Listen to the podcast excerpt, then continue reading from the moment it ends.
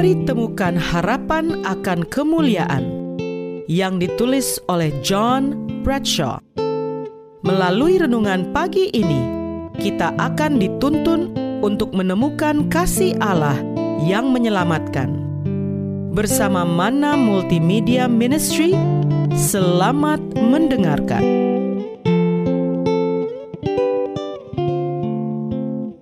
Shalom, selamat pagi saudaraku.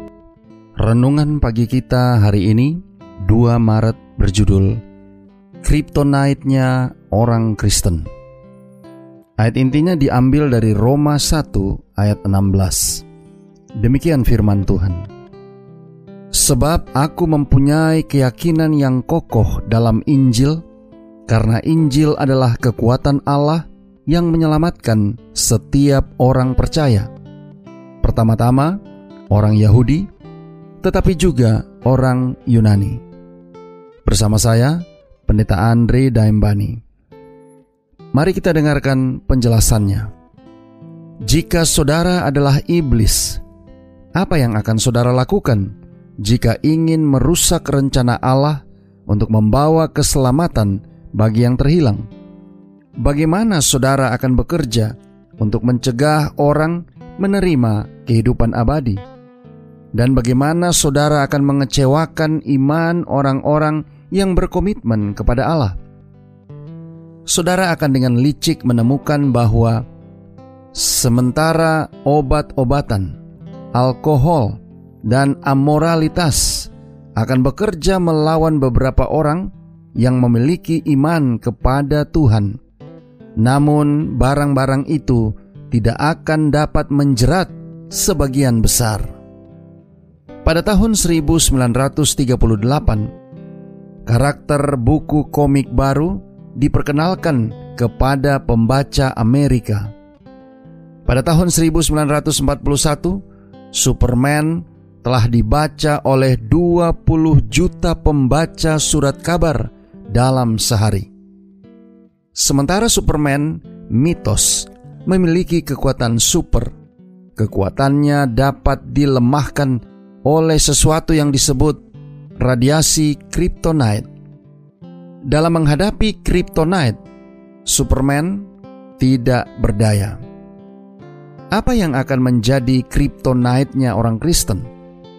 Apa yang akan menghilangkan kuasa dari kehidupan orang percaya kepada Yesus? Roma 1 ayat 16 mengatakan bahwa Injil Kristus, kekuatan Allah yang menyelamatkan setiap orang yang percaya. Saudara-saudara yang kekasih di dalam Tuhan, kekuatan rohani seorang Kristen ditemukan dalam firman Allah dan doa. Tidak mengherankan bila iblis melakukan semua yang dia bisa untuk mencegah orang dari doa dan dari membaca Alkitab. Tampaknya orang-orang saat ini lebih sibuk dari sebelumnya dan sangat sering sibuk dengan hal-hal baik. Tetapi hasil akhirnya adalah tampaknya ada lebih sedikit waktu untuk apa yang benar-benar penting. Dengan lebih banyak gangguan daripada sebelumnya, dunia dimiringkan menjauh dari iman kepada Tuhan. Memiliki perangkat canggih berarti orang memiliki lebih sedikit waktu untuk berpikir karena downtime atau waktu santai bukanlah downtime lagi. Antara gangguan dan tuntutan kehidupan sehari-hari sekarang lebih mudah dari sebelumnya untuk kehilangan waktu bersama Tuhan ke dalam kesibukan hidup. Jawaban atas tantangan yang dihadapi begitu banyak orang adalah mengutamakan Tuhan. Jangan berikan Tuhan apa yang tersisa. Sebaliknya, berilah Dia apa yang terbaik. Lindungi waktu saudara bersama Tuhan. Pastikan saudara memiliki waktu yang disisihkan untuk membaca Alkitab, untuk merenungkan firman Tuhan, dan untuk kehidupan doa yang bermakna. Utamakanlah Tuhan, dan serangan iblis tidak akan dapat memisahkan saudara darinya. Doa kita hari ini, Bapa terima kasih. Melalui renungan pagi ini, kami boleh belajar tentang titik lemah kami sebagai orang Kristen. Terima kasih melalui renungan pagi ini, kami diingatkan pentingnya untuk memiliki waktu yang berkualitas bersama Tuhan di dalam doa dan di dalam meditasi kami dalam membaca firman-Mu.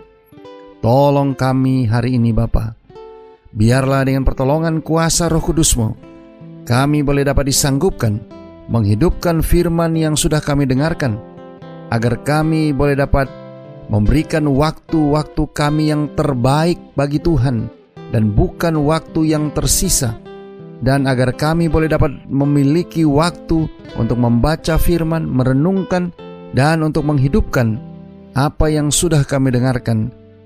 Terima kasih Bapa. Inilah doa dan permohonan kami kepadamu. Di dalam nama Yesus kami berdoa. Amin. Demikian tadi pembahasan tentang harapan akan kemuliaan. Semoga firman Tuhan hari ini dapat menjadi berkat bagi kita semua. Sampai jumpa, Tuhan memberkati.